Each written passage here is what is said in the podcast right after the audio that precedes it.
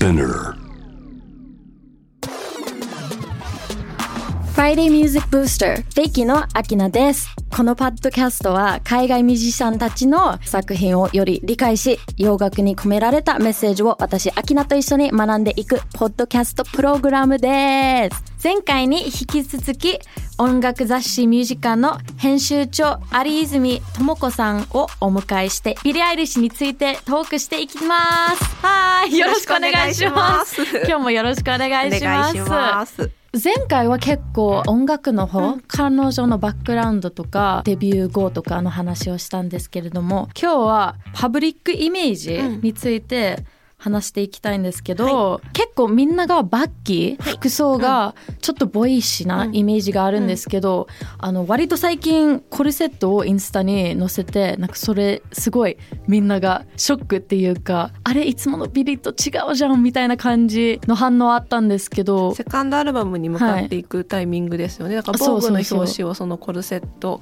姿で、うんうん飾った時の写真ですよね、うんうん、そうですね、うん、これってなんか理由あってこういう写真を載せたとかってありました？なんかもともとほらミリーがオーバーサイズのだからぼっとしたスポーティーなまあ服装をしていたので、体型について人からいろいろ言われることが嫌だったということで、うんうんうん、彼女自身が自分の体つきに対してその、まあ、コンプレックスがあったみたいな話もしてるんですけど、はいはいはい、でもプロポーションがどうだとか胸が出てる出てないだとか、うん、そういうことを言われるのが嫌で、でオーバーサイズの服着ていたら、まあ、誰にも見えてないし、うん、誰も知らないから自分のことを体型でうんぬん言われないっていう、うんうん、なんかそういうことがあったと思うんですけど、うん、でも私このコルセット姿も基本的には同じだなという気がしていて、うん、つまりビリーは別にオーバーサイズの服を着て、えー、体型が見えないような、うんうんえー、服を着ているからといってじゃあその露出の多いボディーコンシャスな格好をしていることを批判しているわけでもないし、はいはいはい、否定しているわけでもない、うんまあ、つまりはだからそれに対して他人がワーワー言ったりとか、うんまあ、ルッキズムみたいなことですよね、はいはい、そういう、そうですね、うん、体型で評価されるみたいなことをに対する批判であったわけですけど、うん、でも自分が例えば肌を見せたいんだったら、うん、ボディコンシャスな服を着たいんだったら着ればいいし、そうですね、でそれこそその、まあ、コルセットって要するに体を矯正するような、はいはいはいまあ、何をもってあのいいプロポーションなのかいい体型なのかっていうのも本当人それぞれだから、うん、別に痩せてようがなんだろうが本当それぞれだと思うんですけど、うん、例えばじゃあコルセットをして自分が思い描くいい体型になりたいってで自分が思うのであればそれをどんどんやっていけばいいし、うん、そうですね、うん、で、まあ、コルセット姿でほとんどだから肌を見せていた写真だったんですけど、うんうん、肌を見せたいんだったらそういう格好を自分がしたいんだったらどんどんしていけばいいしっていう、うんうんうん、それってつまりだから、まあ、オーバーサイズの服を着ていた時と基本的にメッセージは一緒なんじゃないのかな。そうですよね、うん、メッセージはもう最初から一緒ですもんね。なんかそれで、まあ、私は全部コメントとか英語で読んでるので、はい、みんな結構ショック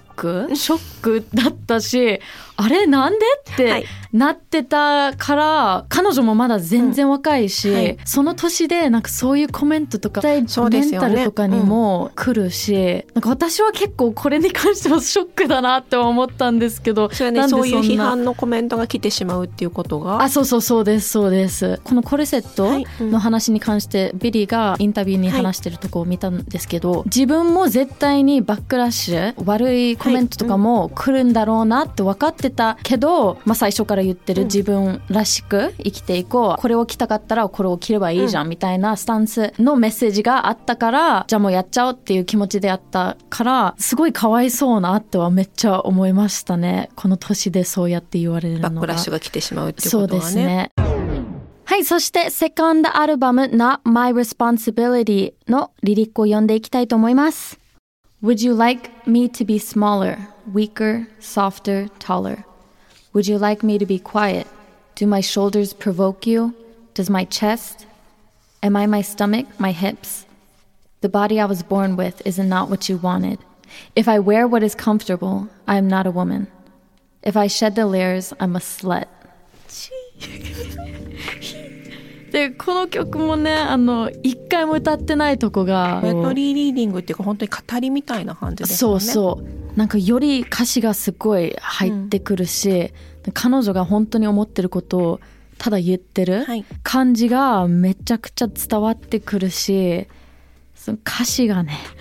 そう、今引用してくれたところってすごい、その、はい、私が生まれてきた体はあなたが望むものではないのみたいな、うんうん、でもし私が着心地いい服を着てたらその人にとって女ではないのかとか、露出してたら、うん、まあ、ビッチなのかみたいな、うんうんうん、なんかそういうことを歌っていますけど、そうですね、うん、だからビリーくらいその、うんうん、共感を得ていたりとか、その支持されていてもさっきのバックラッシュが起こってしまうような、はいはいはい、本当にどんな格好をしていてもいいじゃないかっていう話じゃないですか、うんうん、そうですね結局そうですねそうそう、だからこの、うん、この曲でも歌ってるその露出が多かったら、まあ、尻がるっていうかバズれ、そんなわけないし、うんうん、でそんな風に言われる必要もないし、そうそうそう、そんなことを言ってくる人に対してその、うん、過剰に気にすることもないんだっていう、うんうん、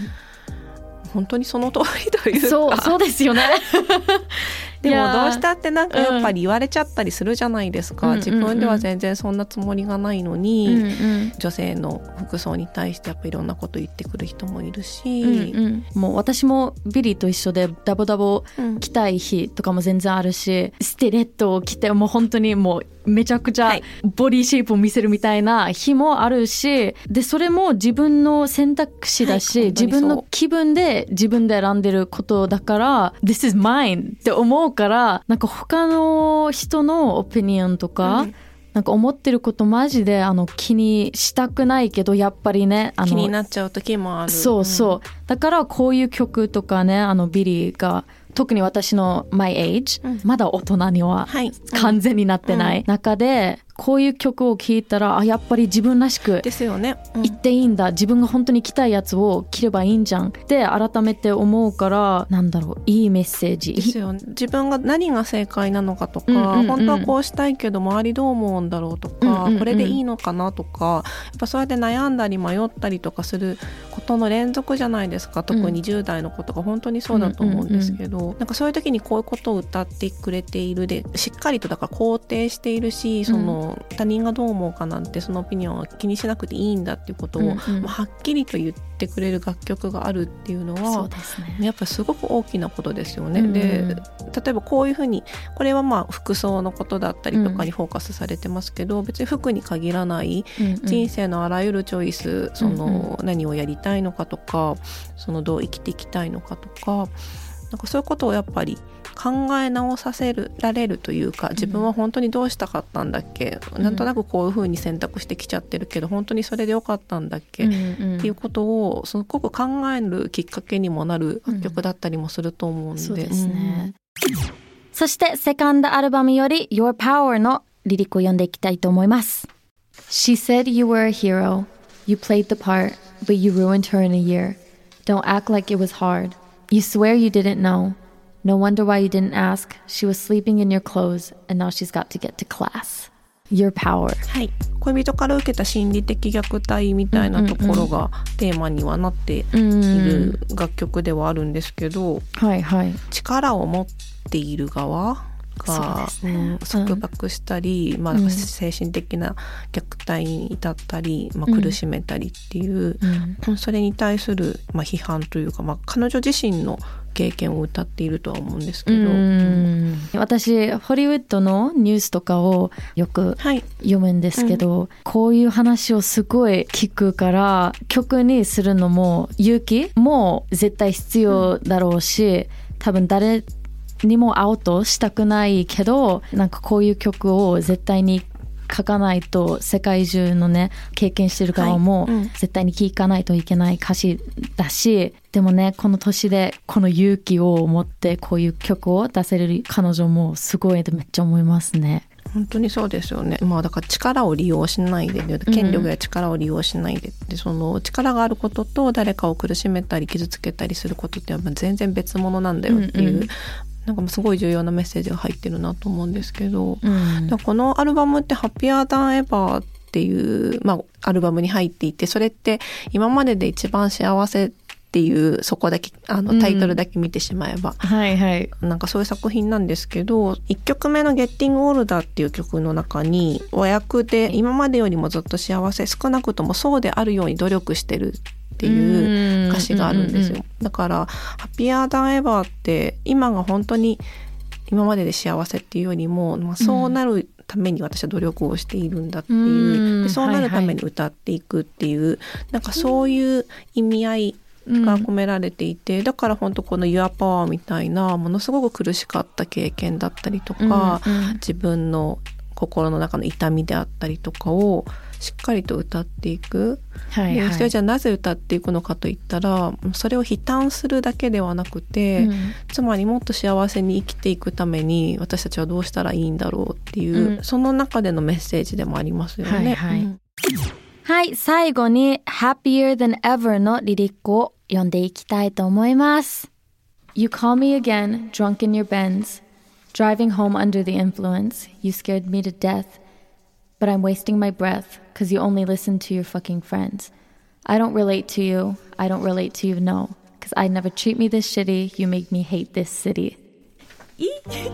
私この曲多分このアルバムの中で一番好きなんですけど、す、ね、一番最初、うん、イントロの曲と、はい、多分全員みんな知ってる部分が全然違うんですけど、最初はねアクースティックで、はい、もう本当に、ねうん、彼女の声がすごいクリアに聞こえるんですけど、なんか私的にはこのイントロの部分が昔のビリーにオマージュしてるのかなとはちょっと思ってて、ファーストアルバムの前にも出してたシングルとかにも結構こういうサウンドが多かったから、自分のルーツにちょっと戻ったのかなって最初思って聞いてたら、急にねあの Happier Than Ever の曲に入っていくから、なんか昔の自分と今の自分を一曲に何だろうマッシュアップできた曲になってるから、すっごい自分らしいしめっちゃかっこいいなって思いました、一番最初に聞いた時。しかもどんどんだからサウンドが激しくなっていくんですよね、うんうんうん、歪んでいくし、はいはいはい、ロック的なサウンドになっていくというか、で最後その、はいうっすらそのシャウトみたいなものも聞こえてくるし、ビリーの、うんうんうんうん、でねこれやっぱライブで見ていてもすごいんですよ。あ、聞きたいで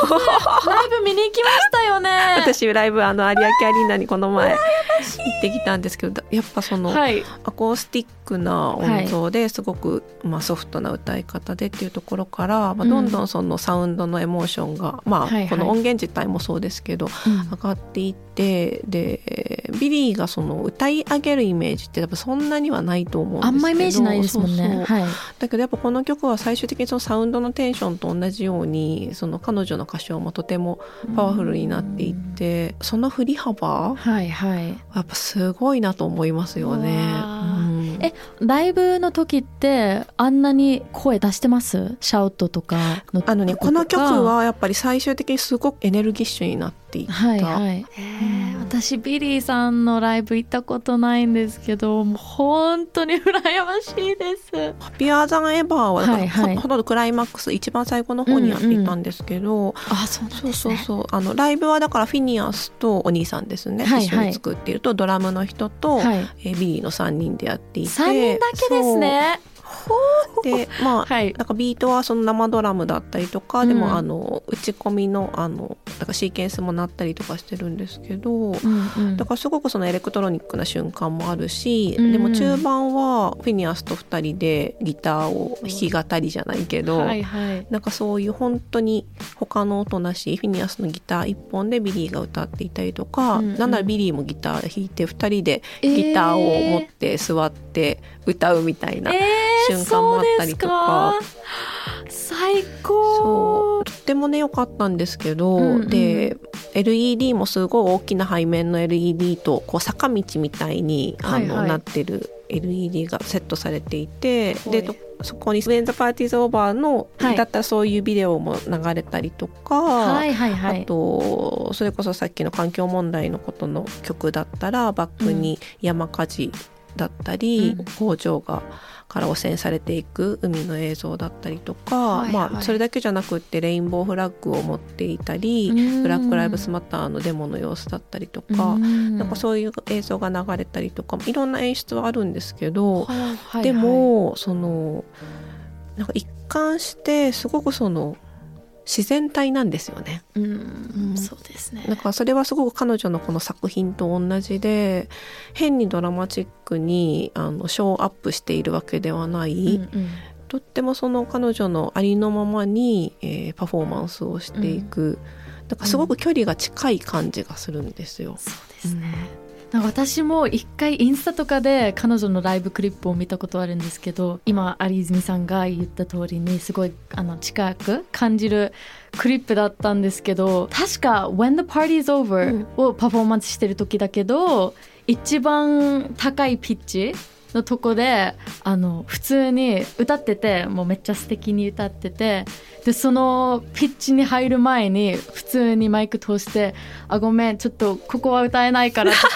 と、 ちょっと我慢してって言ってるとこがもうすっごいなんだろう、なんか生らしいし、ほいやもう普通に人間だねってなんか見ててすごい面白いなって思って、できないことはできないってなんか自分で言ってるとこがすっごい面白いなって思って、あのライブもそういう感じでやってるんだって。えでもね、やっぱ本当に歌うまいですよ。いや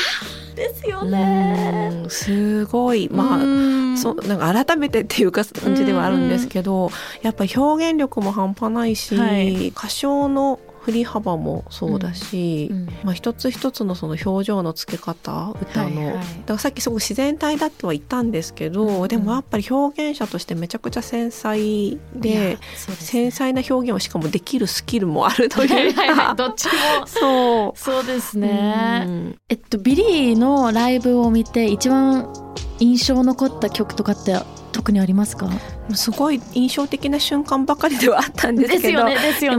一回 エムシー でその、はい、曲に入る前にみんな深呼吸してって言った瞬間があったんですよ。で、まあ、みんなスマホ掲げたりとかしてたんだけど、はい、そのみんな一回スマホ下ろして会場見渡して、うん、今この瞬間を感じて、でみんながここに存在していて一緒に生きていることが素晴らしいんだよ、は